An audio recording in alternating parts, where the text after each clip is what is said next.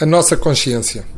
O meu nome é Álvaro Covões, dedico-me à organização de eventos desde 1991.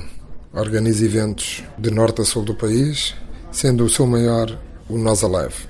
Esta semana fomos contactados pela Gilberta, uma jovem que ficou tetraplégica há pouco tempo, mas quer ser autónoma e independente com uma Constituição e todos nós lhe prometemos, apesar de se deslocar de cadeira de rodas. Contactou-nos porque esperou 10 anos para assistir ao concerto do Estulo.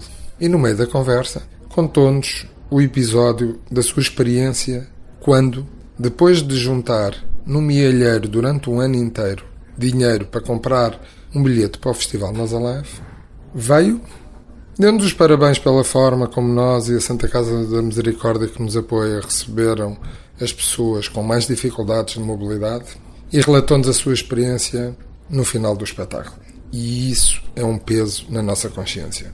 Quando ela saiu do festival, tentou utilizar um transporte público e nenhum existia disponível para transportar pessoas de cadeira de rodas. Só às seis e meia da manhã, uma jovem que veio do Algarve conseguiu transporte do passeio marítimo de Algés para o seu hotel.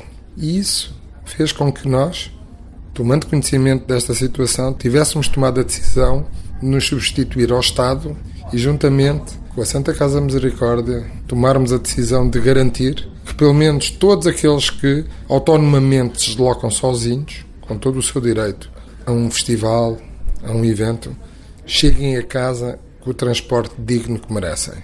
E é assim que se faz um Portugal e é assim que fica um apelo a todos aqueles que falam, falam, falam, mas do fim do dia pouco fazem.